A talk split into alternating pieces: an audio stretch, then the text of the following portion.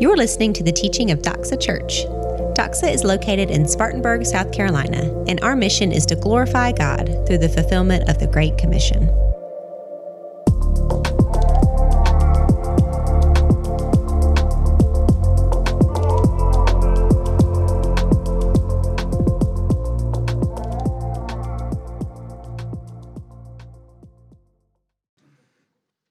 If you got a Bible, turn to Ephesians 5. I'm going to be in verse 15.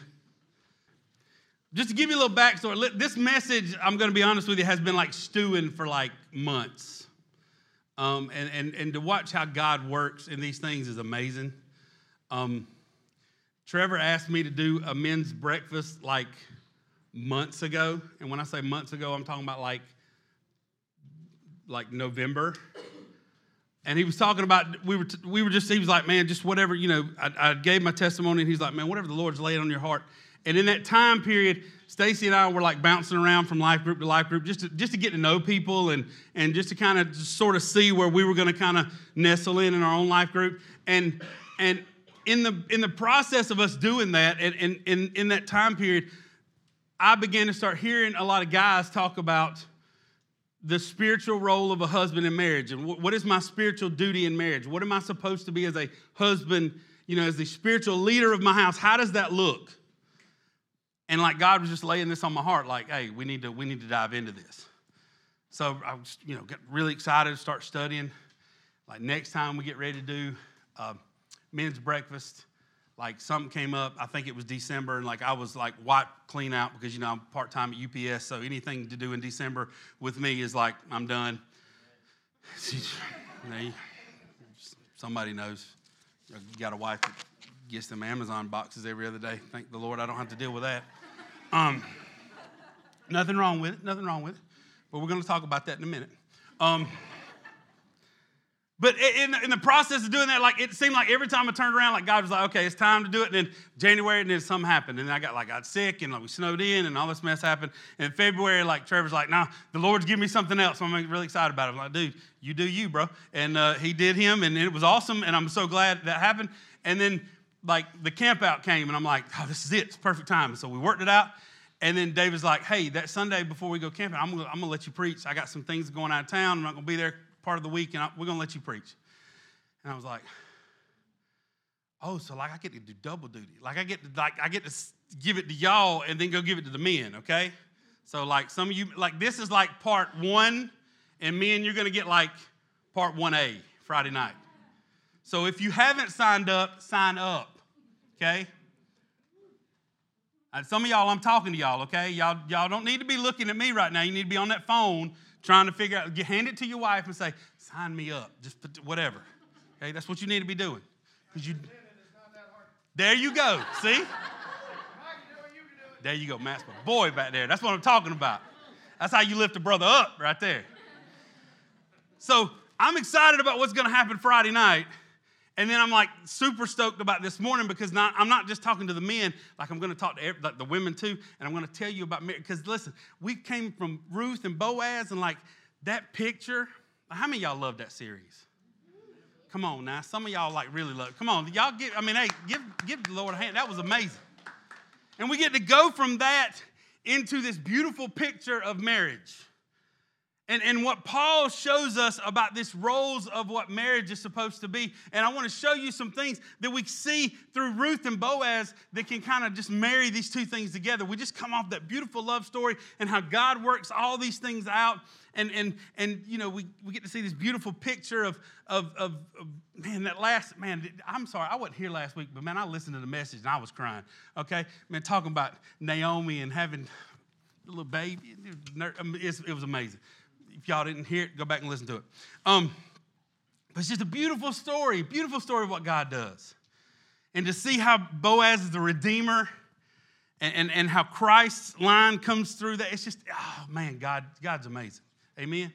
Y'all got to talk back. Y'all know how I work, okay? I'm Baptist Costa. Let's do this. Amen. I got to get some energy off of y'all because I'm got I'm yeah, it's woo, man. But anyway, I'm just excited. I'm excited to see the picture of, of, of the marriage and how it pertains to Christ and the church. So if you got a Bible, jump into Ephesians. I could keep talking about it, but we're not going to. Let's dive in. Let's go. Okay, verse 15. Look carefully then how you walk, not as wise, not as unwise, excuse me, but as wise, making the best use of your time because the days of, are evil. Therefore, do not be foolish, but understand what the will of the Lord is. If you mark in your Bible, mark that. It's big. We're going to come back to it in just a second. And do not get drunk with wine, for that is debauchery, but be filled with the Spirit, addressing one another in psalms and hymns and spiritual songs, singing and making melody to the Lord with your heart, giving thanks always for everything to God the Father in the name of our Lord Jesus Christ, submitting to one another out of reverence for Christ. And now he's going to shift He's talking about the church, he's talking about the whole church. Now he's going to shift to husbands and wives. So, just before we finish reading the scripture, just a little caveat. If you're not married in here, it's not a big deal. You're going to get married one day, maybe. You know, I'm, I'm just saying, 90% of most people get married. And if you're not married, that's fine. Paul was never married, and he, he wrote half the New Testament. So, you've got a lot to live up to. Um, I'm just kidding. I'm just kidding. the last thing we want is somebody to show up and say, I wrote a new, a new New Testament. And we're not, no, that's not how that works. So the preacher said it. No, he didn't. Okay, no, I'm the assistant. I'm not the, okay? Yeah, exactly. Thank you. I am the assistant to the pastor, okay? Those are, anyway, some of y'all got that. Praise you. Thank you. But I, we're gonna we're gonna sit on wives and husbands today. We're gonna we're gonna think about that for a little while. We're gonna we're gonna look on this. So I don't want to I don't want to miss you. So this first point's for you, and we'll get to it in just a second. But let's keep reading. Wives, submit to your own husbands as to the Lord. For the husband is the head of the wife, even as Christ is the head of the church, his body, and is himself its Savior. Now, as the church submits to Christ, so also wives should submit in everything to their husbands. Husbands, love your wives as Christ loved the church and gave himself up for her, that he might sanctify her, having cleansed her by the washing of water with the word, so that he might present the church to himself in splendor without spot or wrinkle or any such thing, that she might be holy and without blemish. In the same way, husbands should love their wives as their own bodies. He who loves his wife loves himself. For no one ever hated his own flesh, but nourishes and cherishes it, just as Christ does the church because we are members of his body. Therefore, a man shall leave his father and mother, hold fast to his wife, and the two shall become one flesh. This mystery is profound, and I'm saying that it refers to Christ and the church. However, let each one of you love his wife as himself, and let the wife see that she respects her husband. So, the first thing I want to do is go back up to the, the, the, the, the part there I told you to underline in verse, oh, excuse me, in verse 17. Sorry, I worshiped a little too hard and now my mouth's dry. He says, Therefore, do not be foolish, but understand what the will of the Lord is. Okay? I want to give everybody an opportunity because if we if we see just looking at, at, at the picture of Ruth and Boaz, was the one thing that Ruth did when she told Naomi, No, I'm not going anywhere. Your God is my God. And in that moment, she said, No, I'm going to trust in the one true God. And in that moment that she says that, she submits herself to the will of the Father. Now, I'm not going to say that parts of it were a little bit questionable. We talked about that, okay? Laying down at somebody's feet. Not saying that's the best way to do it, but hey, sometimes it happens, all right? We, you know, thank grace in the gray. Amen. All right? But she submitted herself to the Lord. The same way Boaz had submitted himself to the Lord. And we see that as he protected her and as he provided for her in, in, the, in the time before he was able to be her redeemer. You see, I want to stop here before I get anywhere else. This is the most important probably point in the whole message is that is that you need to be focused on the will of the Father and be filled with the Spirit. And the only way you can do that is if you submit to Christ. So if you're in here this morning and you haven't submitted to Christ yet, this is your opportunity. Okay? The rest of this message is going to get specific to husbands and wives, yes. But I wanted to take a moment right now as we move into this, as Paul moved into this, he saw fit to, to stop for a minute and say, hey, this, this is what it looks like to submit to the will of the Father and to be filled with the Spirit. And there's only one way to do that. And that's through trusting in Jesus Christ and submitting to Him as Lord and Savior. So I'm saying, if you haven't done that this morning, listen, you, you have an opportunity today to do that. You can come grab me, grab David if he survives the kids. You can grab, grab uh, one of the elders, Billy, Blake. I mean, we would love to be able to share with you how to, how to uh, walk in that new relationship with Christ.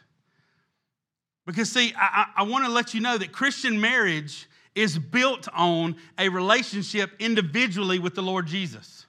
If you don't have that first, you are doomed and destined to fail. Now, I'm not saying it can't work out. I'm not saying God can't do things, but it's not going to go well for you if, if, if you're not.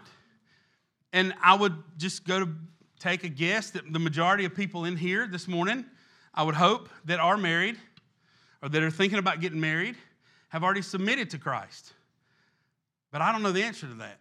And so I can't do my duty as someone who comes up here and brings the word without offering you first that opportunity. And so I want to just pray for a quick second. If God is leading something on your heart, man, grab somebody that you came with this morning, grab somebody, it doesn't matter. Grab somebody this morning and say, hey, look, I got to know more about this submitting to Christ and trusting in Him and this relationship with Him. So let's pray. Father God, I pray right now God, as we as we continue into this message, God, I, I pray that you would just help us to understand that the bedrock foundation of anything and everything we do is a, is a relationship with you. And Father, I pray that that if there is someone here this morning that does not know you, that does not have a relationship with you, that has not submitted to you as as, as the, the Spirit, as the Son, as the Father, has not submitted to you as the one who died for their sins and rose from the dead, who, who has not submitted to you as the one who is coming again. Father, I pray that your Spirit would move this morning right now and that you would touch their heart. And that, God, that you would do a work right now. Don't wait till the end of the service. Father, if, if it is moving right now, move it right now. So, Father, I pray, God, again, that if anyone here needs you, Father, that they will call out to you and that your spirit would be quick to grab a hold of them. Lord, we love you and we thank you. Father, bless this, this time together, bless this worship. And we give it all back to you in your holy name we pray. Amen. I can't take that lightly. I don't want to take that lightly. That's the most important thing. Okay, if, if, I, if I leave here today and I have not shared the gospel with you, then I have failed. So that's it. That's the bedrock. That's the foundation. And like I said, we saw this with Ruth and Boaz. So now I want to move into the question at hand this morning what is a Christian marriage? And again, this is going to be sort of centered and geared toward married people or people that are getting ready to get married. But if you aren't married yet, some of you t- young, young people that are in here, I'm looking at one in particular that's on his phone.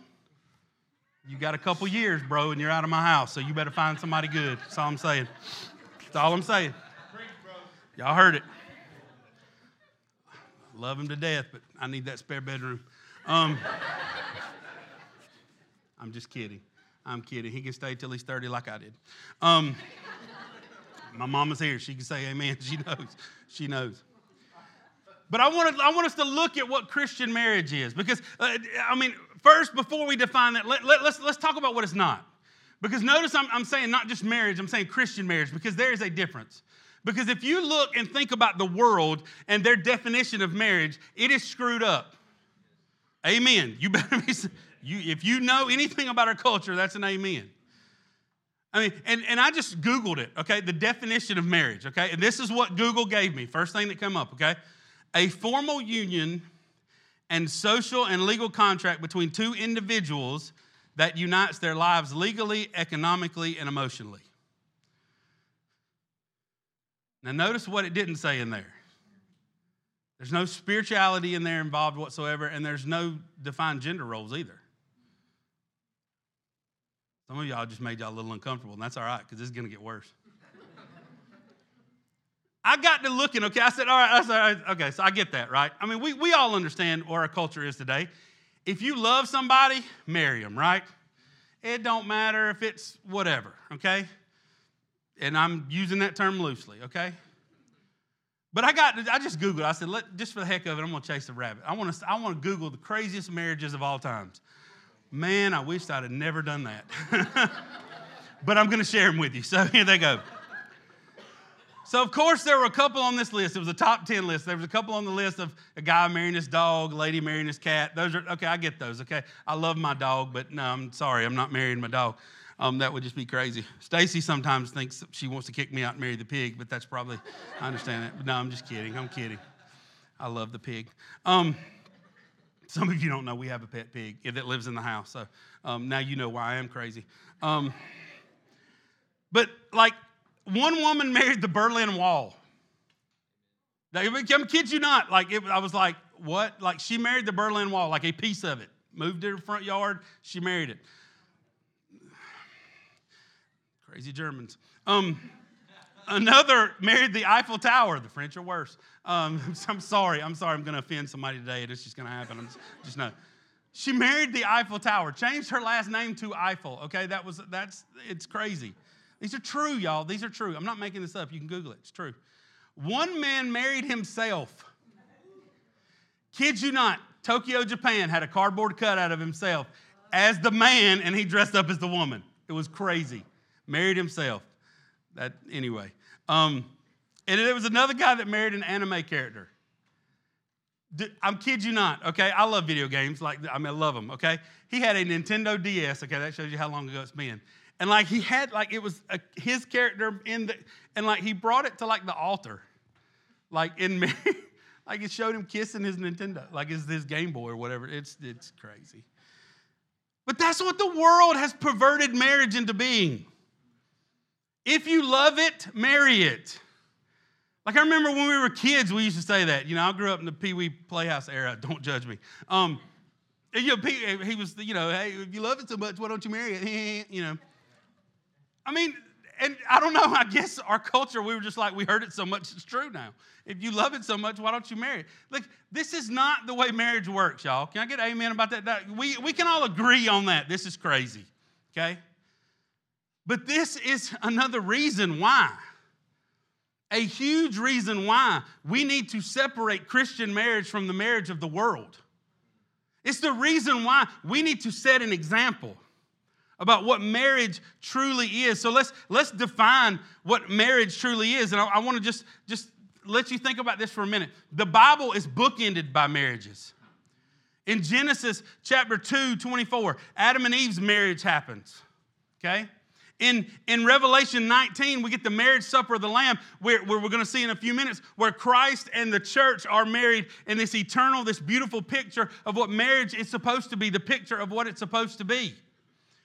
And then we see from, from Paul, where he goes into verse 22 about wives submitting to your husbands, husbands loving your, your wife like Christ loved the church. Notice he spent more time in this passage talking about the marriage of Christ and the church and how we are to relate to that than he did anything else.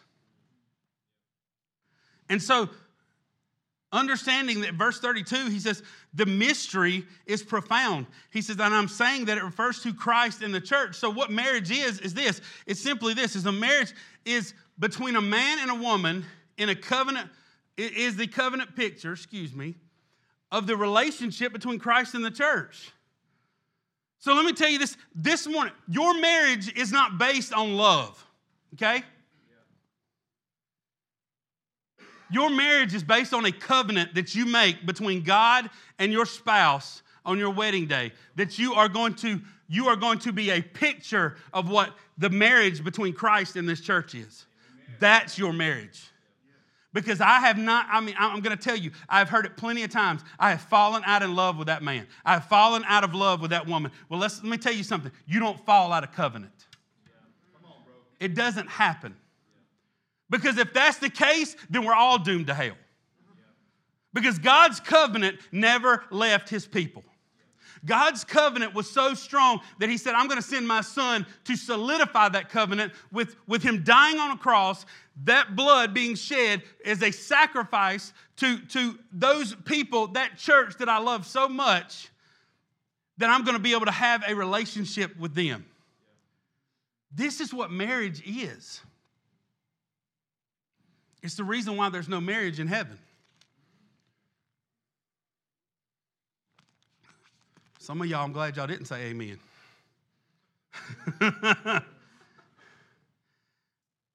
There's no marriage in heaven. Y'all realize that, right? Because the marriage has already happened. Christ has already married his church. When that happens, when this new heaven and new earth happen, there are no spouses in heaven because the ultimate marriage has happened, and that's Christ has been married to his church. We have come home to, to our Father. We have come home to our, our as, as a church to, to our bridegroom. He has prepared a place for us. He's preparing a place for us now so that, so that we, as the bride of Christ, can walk through the threshold of heaven and, and be lavished with love and with gifts and with, and with holiness and with worship. You see, that's what our aim is, and that's what the picture of Christian marriage is supposed to be. And if it's not that, then we got some work to do. I love this quote Geoffrey Bromiley said it this way. He says, As God made man in his own image, so he made earthly marriage in the image of his own eternal marriage with his people. It's beautiful. I mean, you think about that. Go back to Genesis and think about that for a minute. I mean, God made man in his own image, and then he made Eve from the rib of Adam as a helper for the, the, the man. And then in, in chapter 2, he says, Now I'm going to bring them together. You, you, you will be married and you will leave your households and become one flesh and you will become a family. And that marriage will be the picture, that covenant that you have, Adam and Eve, that you have with one another, will be the picture that will live on. And it's the picture we see with Ruth and Boaz as well. I mean, you look at what, what Ruth did. She, she followed God's lead. She said, Yes, Lord, I'm going to follow you when Naomi was trying to get her to leave. And then, as she was waiting on Boaz, she submitted to his leadership. In that he was, yes, the Redeemer, but there was another one. Remember that in the story? He had to wait on that other Redeemer, and then he had to get a little crafty. And he did all that to protect her and to provide for her. How many times did she leave there with so much grain she couldn't hardly carry it? You see, he was providing protecting. See, all those are pictures of the marriage that we're supposed to have. That's a picture of the marriage that we are supposed to show this world of what Jesus and his church is. So let's get down to the, the fun stuff this morning the roles of marriage. This is where, this is where we're, we're kind of we're kind of funneling into this morning. We're to sit in on this uh, passage 22 through 33 of Ephesians, and let's listen to what Paul says the roles of marriage are. Actually, let's do this. Let's talk about what they're not first. All right, let's talk about what they're not first.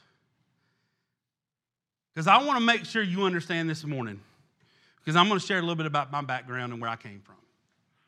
I want to make sure you understand this morning what they're not. Because it can be very easy for us. And maybe some of you have grown up in churches like this. Maybe some of you have known people like this. Maybe you've heard this before. Maybe you've been in marriages where these words have been uttered and they're just they're just absolutely have destroyed you as a as a person. And god is doing everything he can to restore you right now.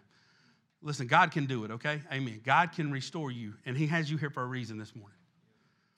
But let me tell you what the roles of marriages are not, okay? When you, when you look at verse 22, he says, Wives, submit to your own husbands, okay? That does not mean that, fellas, you get to walk home or walk, walk in the house after a hard day of work, kick your feet up in the recliner, grab the remote, and go, Where's my supper? Honey, what, what, make me a sandwich. It doesn't mean that, that you are waited on hand and foot. Right? It doesn't mean that ladies that you have to make sure that everything like it's all perfect like i've got like you are not to be you are not to be afraid of him okay and i'm going to tell you right now if you are and if there's a man in this room right now okay if there's a man in this room right now that is making you feel that way and that, that is that is leading you that way and he's saying that it's a Christian marriage and it's, I, I'm doing this because the Bible tells me so, let me talk to him. Because there's not one ounce of Christ in him if he's willing to treat you that way. In the same way, when I say, when, when Paul says, husbands, love your wives as Christ loved the church, and he says, they're the head of the church. For the husband, excuse me, verse 23, for the husband is the head of the wife, just as Christ is the head of the church. You do not rule and reign over her. Okay? I think we made that very clear. But I'm going to give you another little, little bit because here's what the world likes to do. Okay? The world hates this, y'all. The world hates this. Okay? I mean, I'm, I'm, sure there's, there's, like, if they knew we were preaching on this, they'd be two or three different groups wanting to come out here and picket in front of the church this morning, right now. Ladies, this is not a, a, a reason for you to decide, you know what, I just don't like that, that passage, and there's no man going to be uh, heading over me. Okay? Sorry, I tried to get an attitude there, but it didn't work. You know. I mean, I know some of you might be thinking that, like, ain't no man gonna tell me what to do. There it is. Oh, I knew she was in there somewhere. Y'all might have to lay hands on me in a minute. And see, some of y'all I know, listen, I, I, I better watch what I say. She's right over there. I married a strong willed woman, okay? I love her to death. And I wouldn't take anything for it in the world, okay? But don't be so strong willed that you're going to look at your man and say, No, you ain't going to be no head of, you ain't going to tell me what to do. No, no, no, no, no. If that is your attitude in marriage, you don't understand what Paul is talking about here. You don't understand what the picture of a Christian marriage is. You don't understand what it means to submit as Christ to Christ as the church submits to Christ. If that's your thought process in your head this morning, then I honestly need to sit down and question whether, or not you are truly submitted to Christ. I mean, let's just be honest this morning.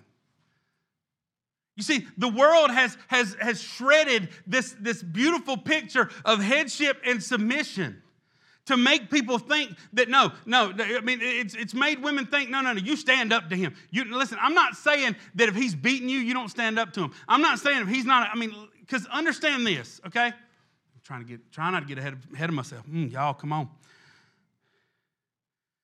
We get so caught up in that first verse. Wives, submit to your husbands. And it's like we forget to read the rest of it. I've been in churches where they want to sit on that verse and tell women what to do. And they forget the rest of it. Let me tell you, ladies, if he loves you like Christ loved the church, you ain't got nothing to worry about. You ain't got a thing to worry about. If he loves you the way Paul tells him to love you and honor you and respect you in this passage, then you have nothing to worry about. But at the same time, men, it says you're to be the head. Don't you walk in that relationship and cower your head down and you're scared to lead. Because I've seen that happen too. I've seen it happen where, man, yes, yeah, I, yeah, I love Jesus and I love my wife and I'm scared to death of her. Why? I'm just afraid to make decisions. I'm afraid she's going to get upset with me, and I'm afraid. She, listen, you know what she, you know what she wants more than anything? She wants you to step up and lead. That's what she wants you to do. So we need to understand, and I know I kind of mixed them together there, but that's the roles are not those things, okay? I mean, I, I I seen it. I, I, I lived it. It's a perfect example of it. My father-in-law was one of these guys who was, hey, you submit to me. And when I say you submit to me, I mean you you well you wait on me in my hand and foot at my beck and call. And there were times where some of us would call him out on it. We'd go over to him and we say, hey, you know, that's not exactly what Paul's talking about here. He goes, explain it to me. Show it to me in the Bible because what I'm reading in my Bible says that wives submit to your own husbands as to the Lord.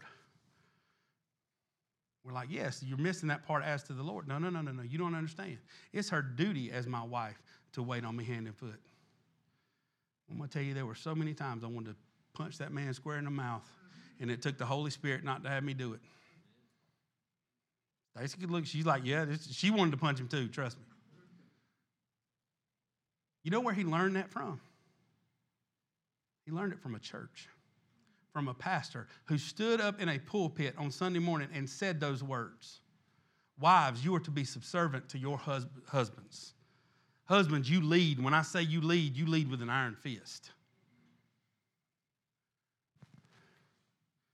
If that is your view of Christian marriage, we need to talk afterwards out in the parking lot.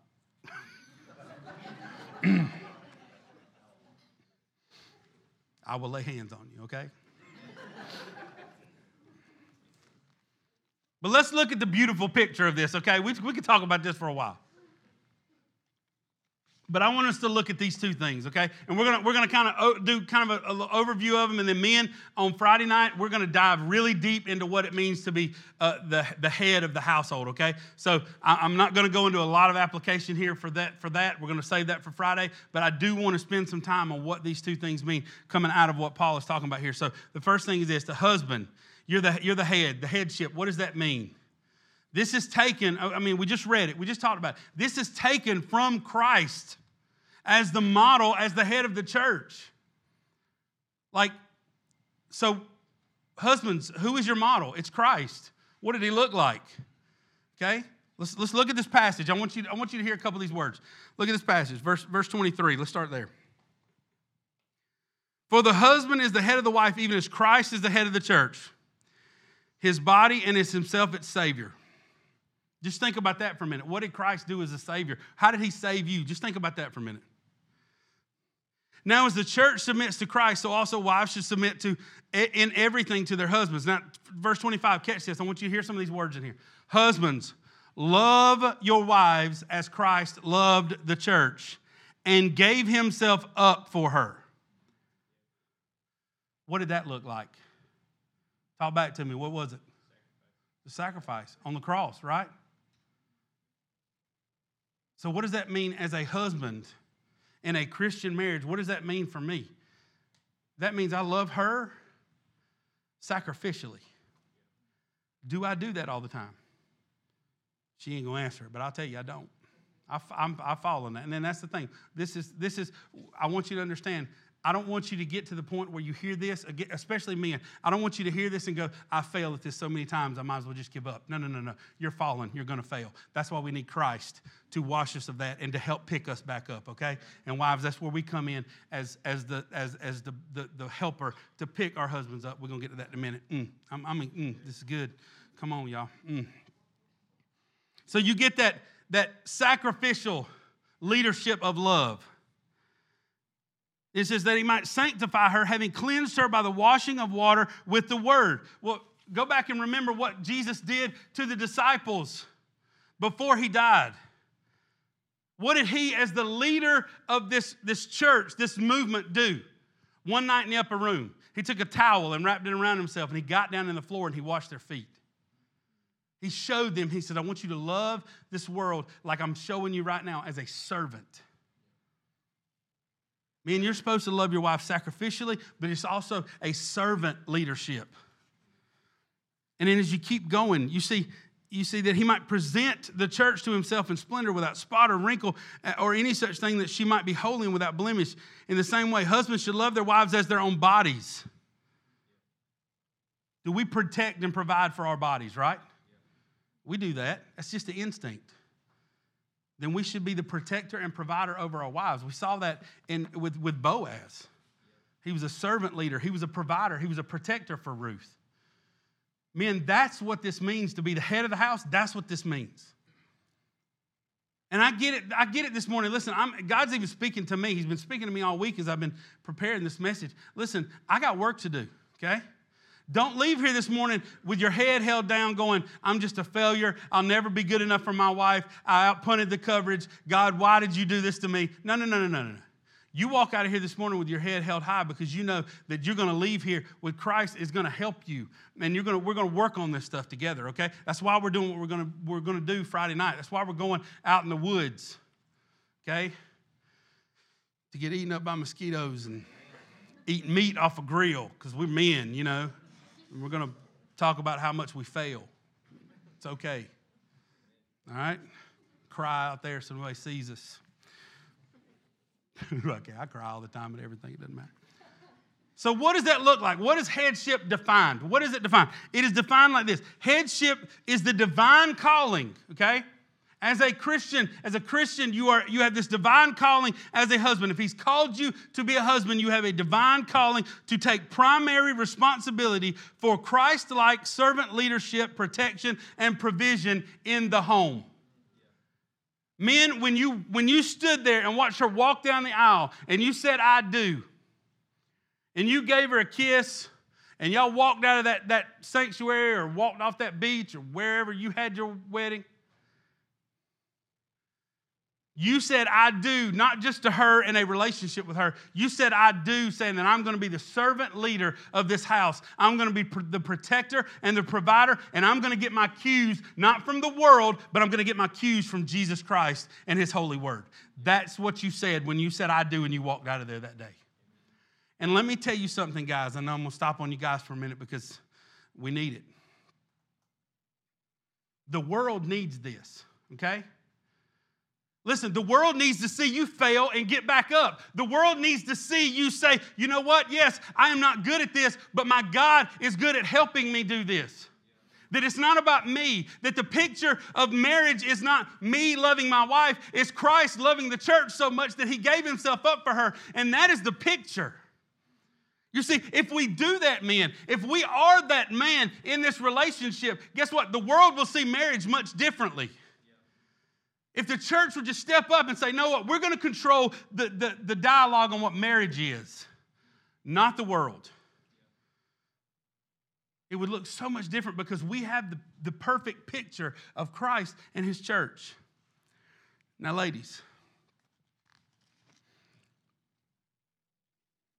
your distinct, unique role is submission. And that in today's, listen, just in the last 50 years, that word is not a good word, okay? Words change. There are different definitions of things that changes over time, but the, the definition of that word in the Bible is, is, is submission. It's what you think it is. It's, it's I am going to, I'm going to give over uh, to authority. I'm going to submit to your leadership. But that is not a cowling down because you're afraid it's I submit to your leadership because I see how much you love me. I see how much you're willing to sacrifice for me. I see how much you're willing to serve me. And yes, I submit to your leadership because I understand that God has placed you the head of this house. Now, that doesn't mean that you stay there, that you stay in this submission form. You get up and, like God said in, in Genesis, He made Eve a helper. He made her a helper. You see, ladies, you have a role in this relationship. It's not just to submit to him and his leadership. Well, I don't get to make any decisions. I don't get to, I don't get to do anything. You know, I'm just gonna, I'm just gonna let him lead and I'm just gonna follow just like a, a little puppy dog. No. Your role is almost, I would, I think as a man, I think it's more important. Because ladies, a lot of time you're the rock that we lean on. A lot of time, your, your, your submission comes alongside of us and it picks us up in the time that we need it. You see, we, we look at what, what, what Paul was talking about here. He, t- he took this submission as, as a model of the church in response to Christ. The church submitted to Christ's leadership. Why? Because Christ showed that he was the head, he was the leader, he was one that was worthy of the authority and to be followed. And that authority was given to him by the Father as a spiritual guide. And so the church, as, as the church, as a church in the body, we submit to Christ and we follow him. And we look to his leading and we look to his, his guide.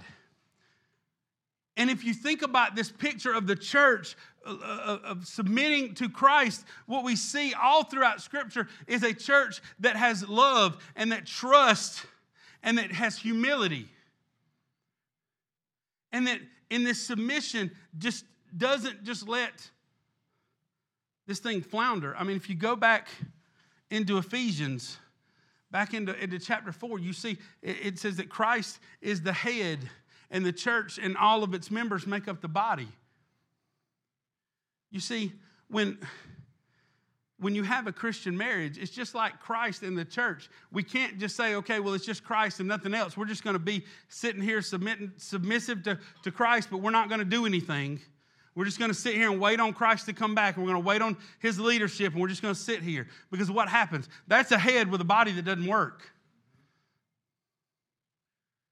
See, it's the same thing with the ladies. If you just sit there and you say, I'm just going to submit, every, I'm just going to give it all up to my husband, I'm just going to let him do everything, I'm going to let him make him all the decisions, and I'm just going to sit here and I'm just going to follow along. Listen, he's having a hard enough time being the spiritual leader of the, the, the, the, the household, especially if you have children. He doesn't need to drag you along with him. He needs you to get up and, and right there beside him. He needs you to fight. Listen, I'm going to tell you this morning, listen, and I know this is coming from a male point of view, okay? But I'm going to tell you the greatest thing that God ever gave me was my wife. And I'm going to tell you right now, there's been so many times where in my walk with Christ and in my walk in this ministry that I found myself depressed and in a gutter. And the only person that could speak sense into me is the only person that the Holy Spirit used to, to wake me up out of that, to pick me up, to say, Get back up because I need you to lead me, is my wife. Listen, ladies, you have a, an important, beautiful role in this relationship. And I want you guys to understand they're different. They're unique. They're not, to, not supposed to be the same. But when we look at the definition of what submission is supposed to be, it's this it's the divine calling of a wife to honor and affirm her husband's leadership and help carry it through according to her gifts. I love this definition of this because of that last part right there. According to her gifts. Ladies, this morning, you have been placed with your husband for a specific reason. Because God knew he needed you. More, more ways than you can even think of. You see, you have gifts and talents and abilities that your husband do not that your husbands do not have. Okay? There should be more amens than what I just got, okay? George is down here like going, he's like, yes, sir, yes, sir. Brother, I am, I'm on it. Ladies, there are some of you that God has given you specific gifts, and you're like, God, why did you give me this gift? And then you married your husband, and you're like going, oh, okay, I see now why. I get it. But that's the beauty of this. Do you see this? I want you guys to understand this and get wrap your head around. That's the whole beautiful picture of this. Again, the world wants to take this headship and submission and they want to distort it and they want to make it to where it's, oh, these are bad words. We know we don't need to do this. No, women, you need to step up and you need to be a leader and you need to, you know, you need to get in there and, and you need to, to lead your house and lead your kids and you tell your husband off and tell him where he can go. No, no, no, no. And it, it, it doesn't need us to look at, at men and say, no, men, you stand up and, and you, you, you control that woman and you tell her her what to do. No, no, no, no, no. There is beauty in this picture of headship and submission and, and the way it ebbs and flows because there's beauty in the church and the way we ebb and flow with Christ. You see, I want you to see that this morning. That each of your relationships are different. And those of you that aren't married yet, but you're going to get married or you're, you're looking for a spouse, listen, God already knows. God knows the perfect person that He needs for you. And it's going to work out if you allow it to. If you allow Christ to come in and be the head of that relationship, it will work out. If you both submit to Christ's leadership, it will work out. And you'll start to see, wait a minute, God, that's why you gifted me in this way. Oh, wait a minute, okay, I see now what, what leadership actually looks like. And you'll start to see this picture that it's, that it's not necessarily the man leading the family and bringing them along, but it's this beautiful like I said, ebb and flow. There's movement, it's fluid.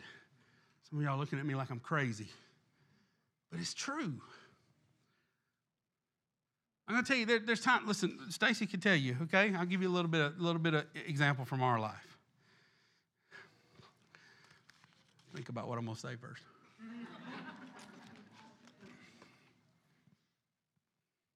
Six years, I was in college. I do not have a doctorate. I am not a medical degree. I don't have any of that, okay? I barely made it out with a bachelor's degree, y'all. In youth ministry, no less, one of the easier ones, okay? It wasn't, it wasn't like some crazy, I didn't have to do Greek for youth ministry, okay? And somehow it still took me six years. And she fought and worked and scrapped and clawed and did everything she could. As I was working a job and trying to go to school, as we were just in the process of getting married, we, we, we were going to wait till I graduated, but she's like, I'm too tired of waiting. We just need to get this over. We just need to do it. And so we're in the process of just being newly married, and here I'm trying to finish school, and I'm trying to work, and she's out here working, and, and we're, we're, we're buying a house together. All this stuff's happening. And I mean, it's just like, I, I just, I remember thinking back on it, and I'm like, what was I doing? Like, what, like, what was I, like, you know, why?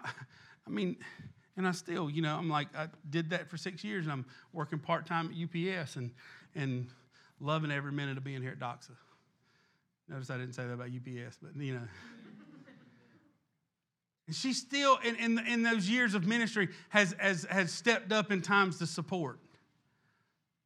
Now, that doesn't mean that she stepped up and led our family, okay? That doesn't mean that she stepped up and go, okay, now, now because you're over here, I'm gonna let you finish doing what you're doing. I'm gonna step up and be the head of the family. No, that meant I still had to step up and make some spiritual decisions for our family, some hard spiritual decisions for our family. We ended up uh, having a, having a child. Bless his heart. He doesn't even know. He's over there on his phone. Your dad's up here. You at least could, you know, listen, you know. Okay, yeah, I get it. But then we had, you know, we had we had started to have kids in the midst of this, and I'm still part-time in ministry. I'm still scrapping to get by, and she's still there the whole time uh, behind me, being my cheerleader, being my being the one that lifts me up. I mean, she was there. I mean, she worked. I mean, I never heard her complain too much. And um, walk on this side of the table. I'm just kidding. But but she came she came alongside of me and she lifted me up for years. And, and, and it never, I never relinquished my headship to her, but it was this beautiful picture of her saying, Hey, look, it's time for me to step it up in some areas, and I'm going to come alongside you, and I'm going to help you, and we're going to get through this. And luckily, we have. And now there's times where, you know, that, that I, I've come back and, and, and I'm like, you know what? I, I want to repay those times. I want to give her back everything that she's ever, ever wanted in, in a husband and, and a leader of a family. And listen, I'm going to tell you guys, again, sometimes I fail at that, but it's what it is. I'm trying my best because I'm looking to Jesus to give me the cues to say, hey, how do I lead this family? How do I lead this, this, this group of, of beautiful people that you've given to me?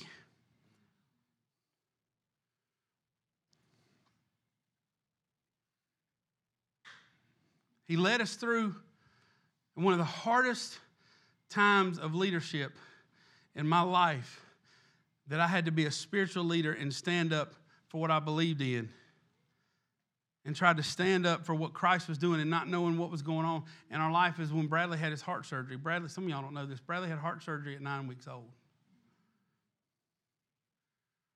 And if you, some of you know what know this feeling, some of you understand this. Anytime you've got to take a kid to the hospital, anytime you got to take one of your kids to the hospital and hand them over to a doctor to have surgery, it's a traumatic experience. Okay. When he barely fits into your hands,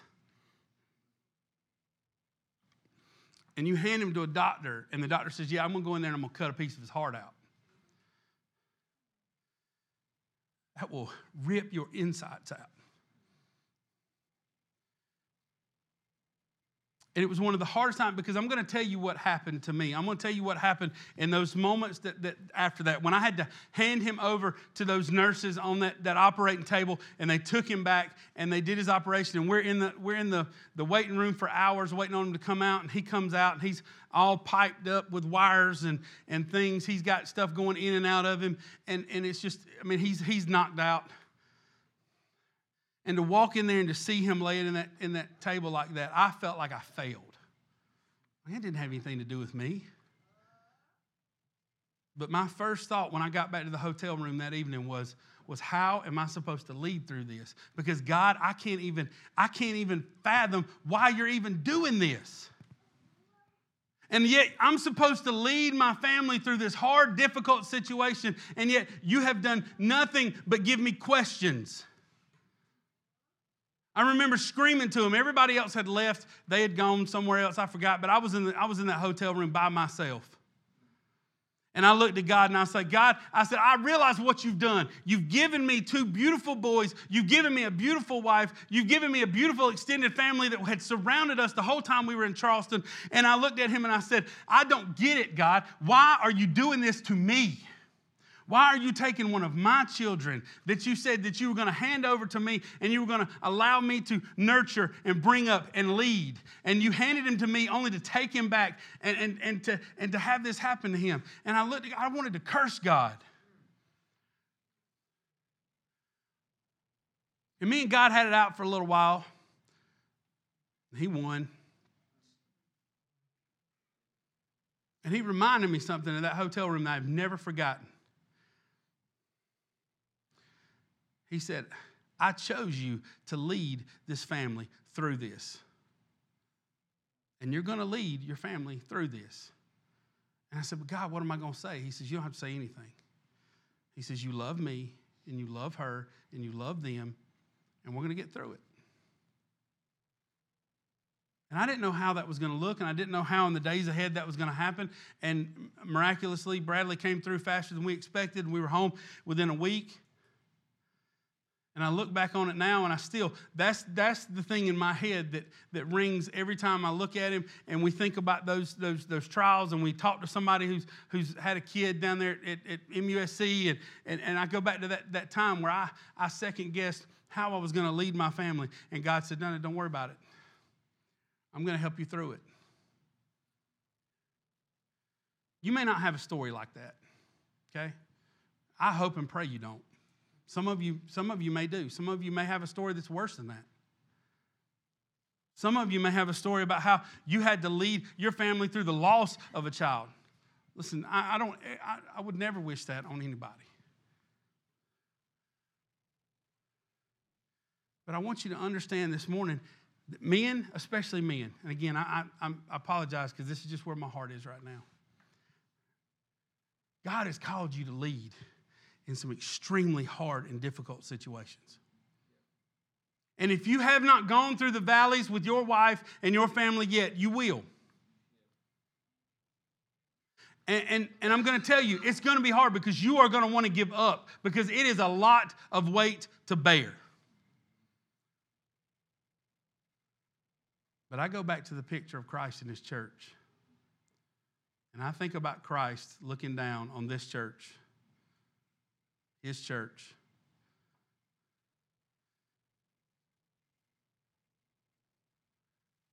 And he died for us anyway. He died for you anyway. He loved you anyway. Despite your sins, despite your failures, despite all that, He loved you. And He says, I'm going to lead you. I'm going to be the head. And I'm going to be, I'm, I'm going to lift you up. And on that last day, you're going to come into this marriage supper of the Lamb, and everything is going to be beautiful and everything is going to be right because you're going to finally be with me. Man, it's going to get hard. It's going to get hard. Christ is so much bigger than hard. Ladies, there's going to be a time where you're going to be like, I don't know if he is the spiritual leader of this house. I don't know if I can keep trying to lift him up because he keeps falling down. Listen, it's going to get hard, ladies. It's going to get hard. Christ is bigger than hard. Christ is bigger than divorce. Christ is bigger than I'm just through, I'm done, I'm leaving. Christ is bigger than all that. And he shows us this in this picture of what marriage is supposed to be. Let's say our verse Romans 12, 9 through 14. Let love be genuine. Abhor what is evil. Hold fast to what is good. Love one another with brotherly affection. Outdo one another in showing honor. Do not be slothful in zeal. Be fervent in spirit. Serve the Lord. Rejoice in hope be patient in tribulation, be constant in prayer, contribute to the needs of the saints, and seek to show hospitality. You are loved. Amen.